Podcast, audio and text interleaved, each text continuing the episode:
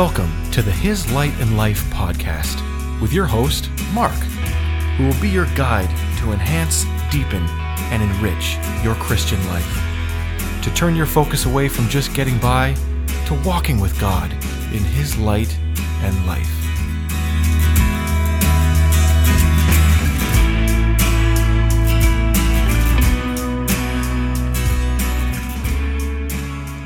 Welcome back to His Light and Life. We're going to continue on talking about the world. The world and the big bad connotations that it rises. It's like, I want to start this one off because um, I want to start this one. I'm going to come at this one from a, a variety of different areas because I know for myself, um, it wasn't one thing that kind of really put this into perspective for me, but it was a series of things. It was a collection of things. Um, Watchman Nee wrote a great book, Love Not the World. Um, Kregel published a book by a, as a reprint of a Charles Finney book called Victory Over the World. There was a bunch of books that were instrumental in just kind of and great sermons, some great messages from great men of God that really. It, but it was a little. It was a slog. It was a little here, a little there. But I'll tell you, once it once it really set in, I realized that I don't know a while back that I, I hadn't even thought of this. I hadn't even thought of this in years.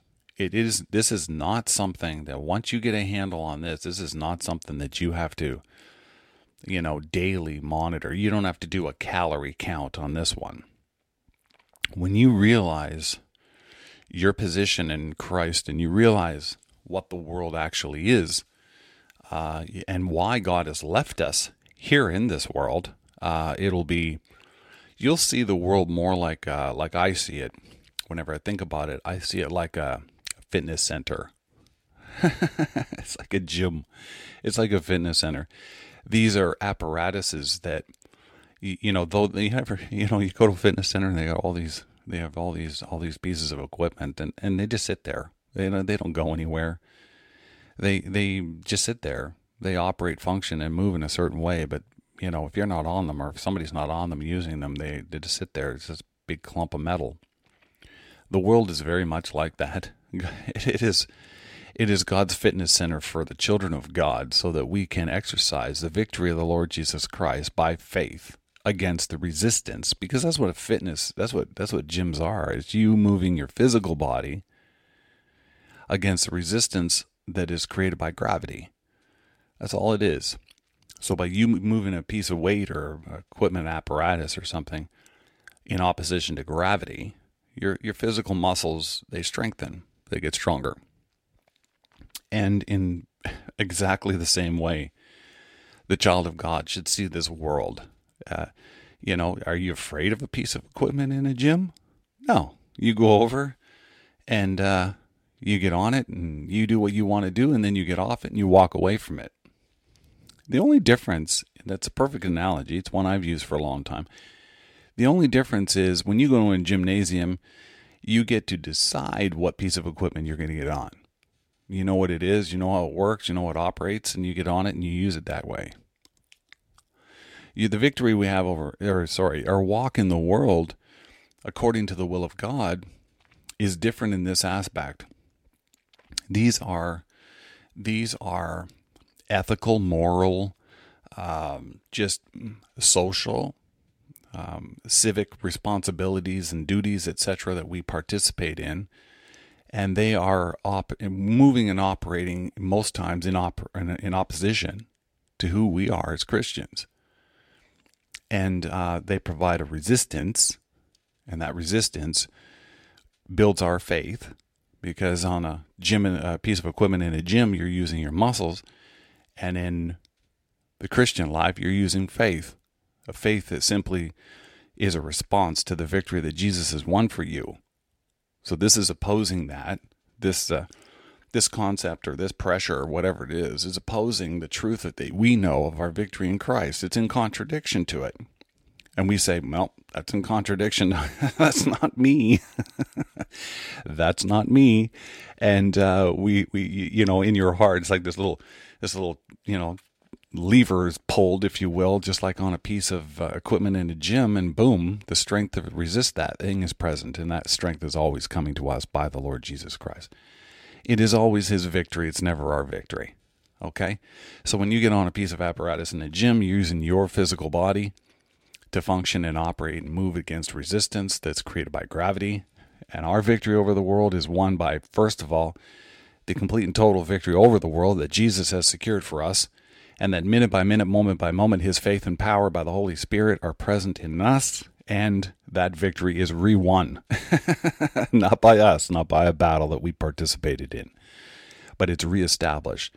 His triumph, his victory, his presence and power, and their ability to overcome all forms of evil and darkness is manifested again, and in that the Father God gets glory. Okay, herein is my Father glorified that you go forth and bear much fruit the fruit that we bear is demonstration of the victory that Jesus has won. Period. We don't add to it, don't contribute to it. We only play a role, a vessel's role. Okay? You know, no one no one repaired something, you know, picture some some technician comes into some lab and he, you know, through skill and technique, he he repairs a, a piece of apparatus that's very valuable and it's essentially no one else could do it.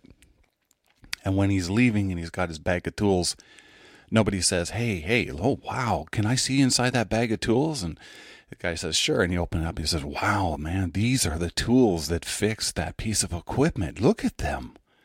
Look at that tool. Look at that. Look at that. Look at that. It's amazing that these tools could fix such a technical piece of apparatus. And the guy would look at you like like you had three heads. because a guy with that amount, a guy with that level of skill could probably go into a, anybody's kitchen and open the uh, silverware drawer and pull out enough tools out of there to do it. It is not the tools; it is the skill of the technician, and we are always the instruments, purely the vessel, the technician, the the superstar the amazing one and only, the high and lifted up. His name written in marquee lights forever is the Lord Jesus Christ, and the victory that he has won for us, and the power that is available to us because of that victory that he alone secured.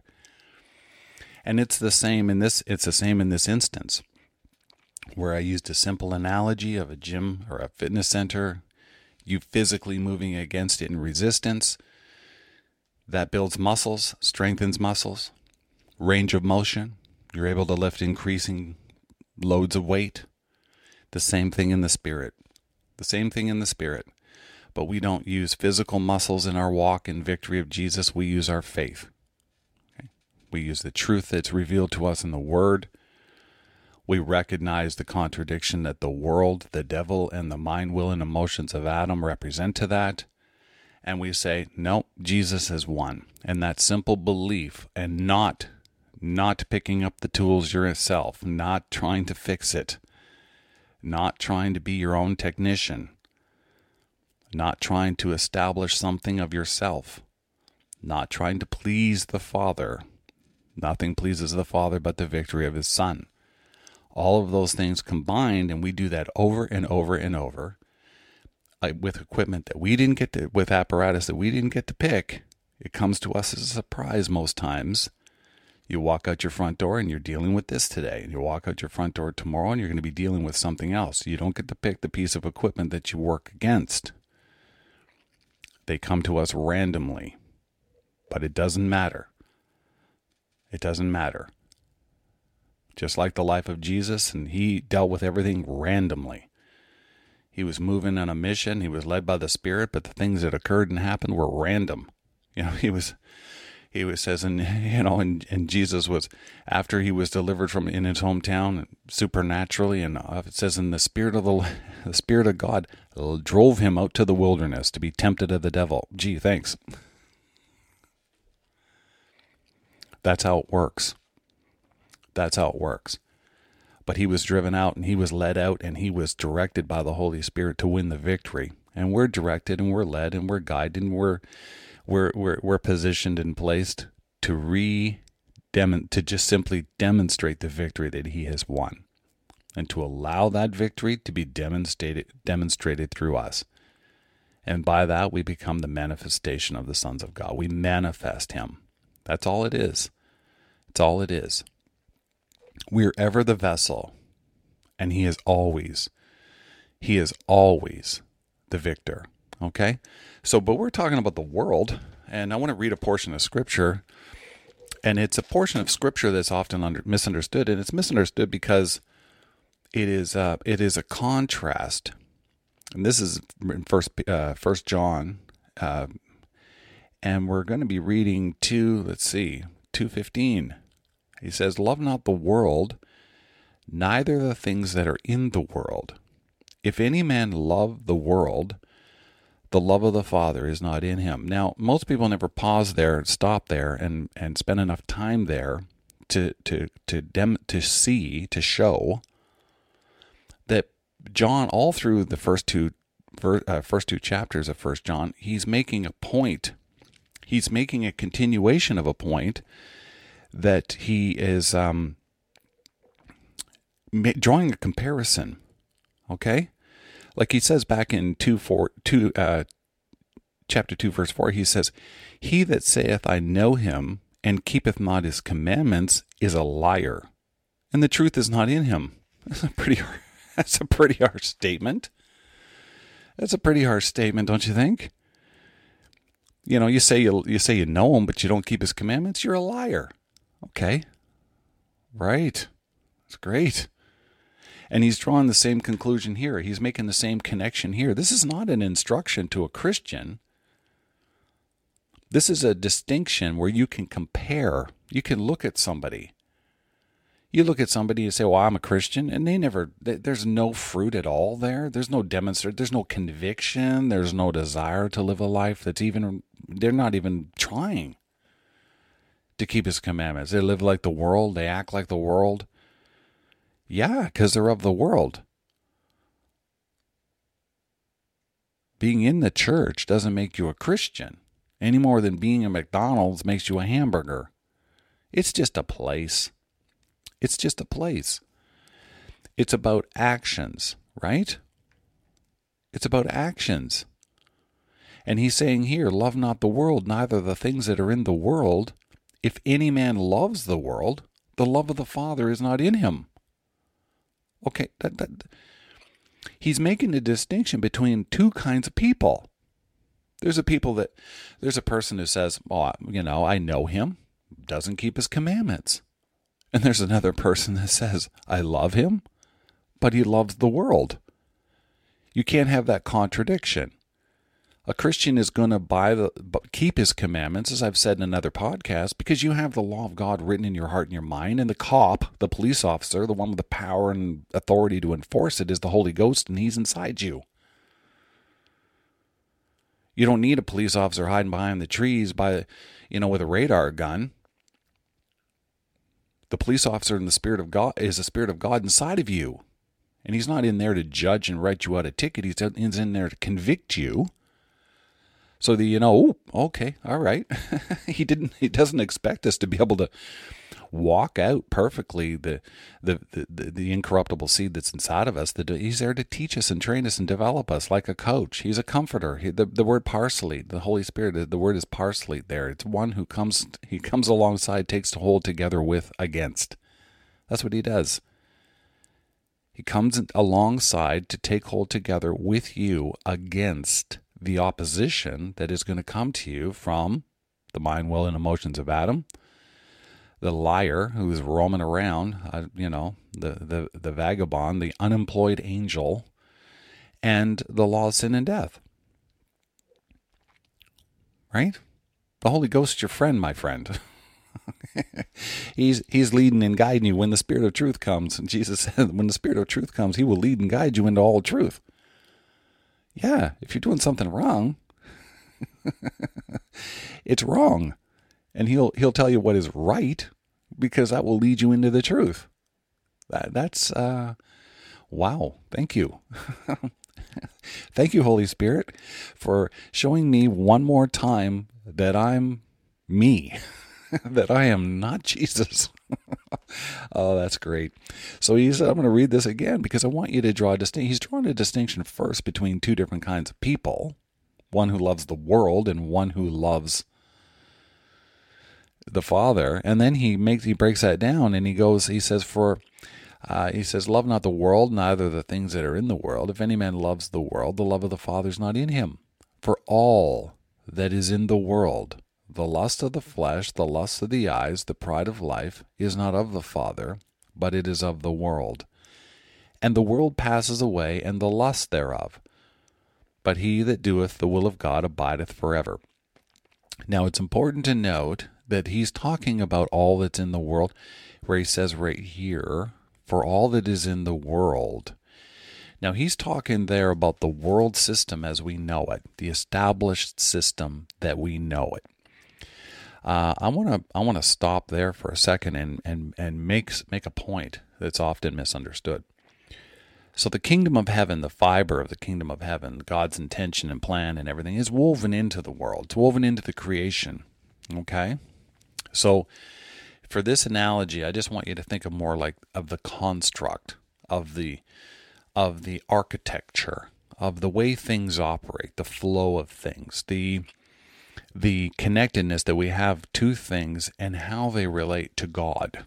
Okay, so uh, the world has a lot of different words for it. The the non-believers have a lot of different word words for it. But if you if you if you sow a bunch of what a man sow what a man reaps he's what a man sows he reaps that's really in a nutshell that you're going to get back what you gave and god put that into place that's that's you know that's a uh, that's a that's he operates by that. He gave his son and he received a harvest. You see god doing that all the time.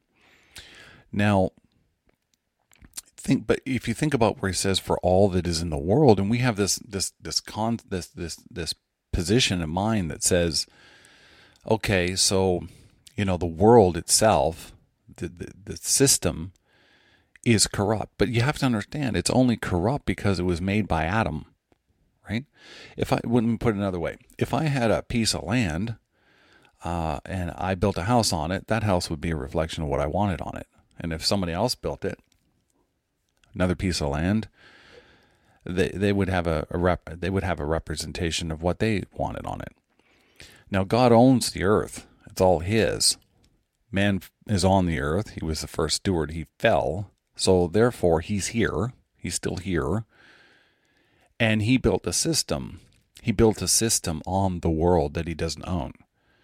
Okay, this is important to note. Um, it's not quite a full podcast, but uh, it's important to note the non believers that are on the earth right now are trespassers, okay? They're trespassers. It's like you're walking along and you know you find some house and there's nobody nobody there and you knock on the door and no one's there and you go inside the house and still no one there and you're you know you, at first you're a bit tentative hey anybody here? Anybody here? And there's no one there. So you say well well they won't mind if i grab a glass of water. You know so you grab a glass of water and uh, oh well, you know what? I'm a little bit tired. I want to sit. Actually, that couch looks great. I'm just going to sit down and rest for a while. And you sit down, and oh, there's a remote control. Poof, turn on the TV. Oh, okay. Oh, soccer game's on. Great. This is good. Yes, water's nice. I wonder if they have anything else. Oh, there's there's a pop. Oh, I may as well make myself a sandwich. And you begin to settle in. Now, I want you to know that you could be functioning and living in that house for days. You could call some friends over and they could come over and you have a barbecue, have some friends, you're kicking a beach ball around in the backyard, throwing frisbees, and everyone's having a great time. But all of those activities, that participation at that place, in this case a house, does not equate to ownership. No matter what you do there, it will never result in you owning the home. It's simply the structure that you've developed at that home. Okay? But it doesn't affect ownership.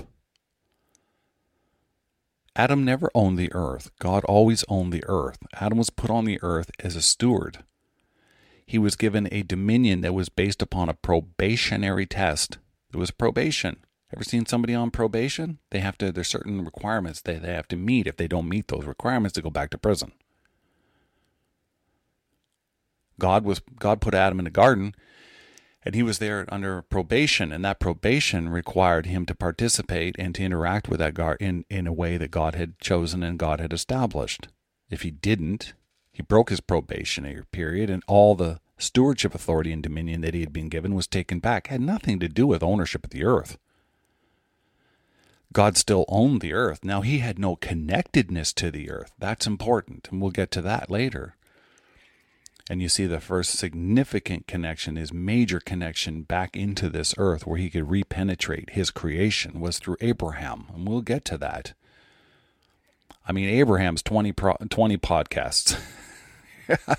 I've there's uh, you know I don't want to scare anybody, but yeah, Abraham is it, it that is endless. But that's where God repenetrates in a significant way his creation. But back to the story that we were talking about. So at any point in time, I don't care how much fun the people at that house are having, and it doesn't matter how long they've been there. It could have been weeks and weeks and weeks. The owners are in the south of France on vacation. But now I want you to just picture one car. So there's, you know, 50 people at the house, and all of a sudden one car comes up. And there's a man in the car, and there's a woman in the car, and he gets out of the car, and he's and he closes the door, and he looks up, and he goes, "Hey, what's going on in my house?" He calls the police. The police come. Party's over.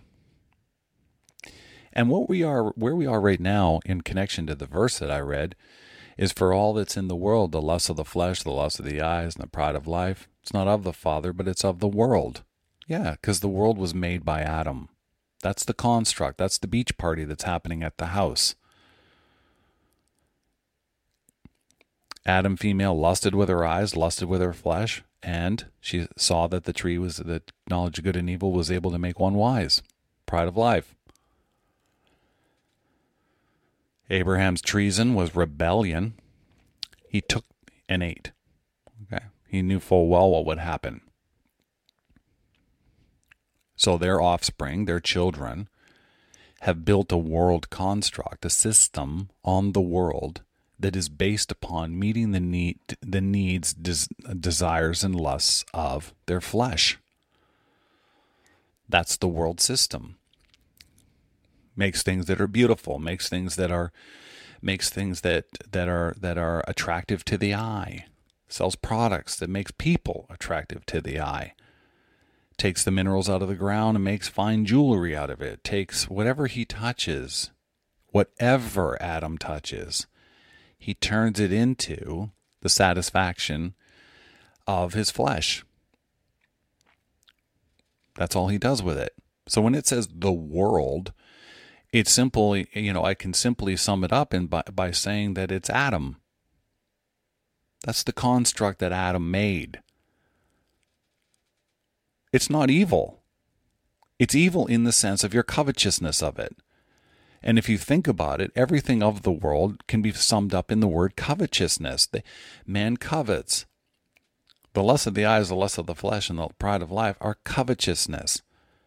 Adam, uh, male, coveted self reliance and independence from God. It's all covetousness. That's what it is. So he's saying that if you covet the world, the love of the Father is not in you. Why? Because you're not coveting the Father. Covet is a deep, deep, deep desire for. Look around you. The people of this world, they have a deep, deep, deep desire for the things of the world. They want more of it. They want more money, not so they can feed the poor or help people. They want more money so that they can gratify their own flesh. That's what James says. You ask and you receive not. You receive not because you would use it on your own lust. You ask amiss. You ask that you would create, you would satisfy your own flesh with it the Father God's a Santa Claus for them, right? I mean, there's entire there's entire movements of people. And, and they try to you know your your relationship with god your your connectedness to god your spirituality whatever is based on the the car he's blessed you with the, the house houses you live in. Wow. Like it that's a blur of the two things. Okay? We'll pick it up here next time. We're going to continue on on His Light and Life. We're going to continue on talking about the world and how the Christian most definitely should not be afraid of it, should not be concerned by it at all. And it's like, it's like, uh, it's like if you it's like if your focus is on if if your focus is on Jesus, if your focus is your coveting, your covetousness, your lust, your desire, your your your your entire energy and focus is for the Lord Jesus Christ and understanding the victory that he has won and and filling your heart with gratitude for him and looking forward to ever praising him for all of eternity then you know every now and again you kind of look over at the world and uh, you know the system of the world and you go oh i'm sorry i didn't notice you're still here can i help you we'll see you next time on his light and life in the victory of the lord jesus christ thank you very much Thank you for listening to His Light and Life. Do you have questions or want to speak with Mark? Please reach out using the email in the description. We'll see you next time on His Light and Life.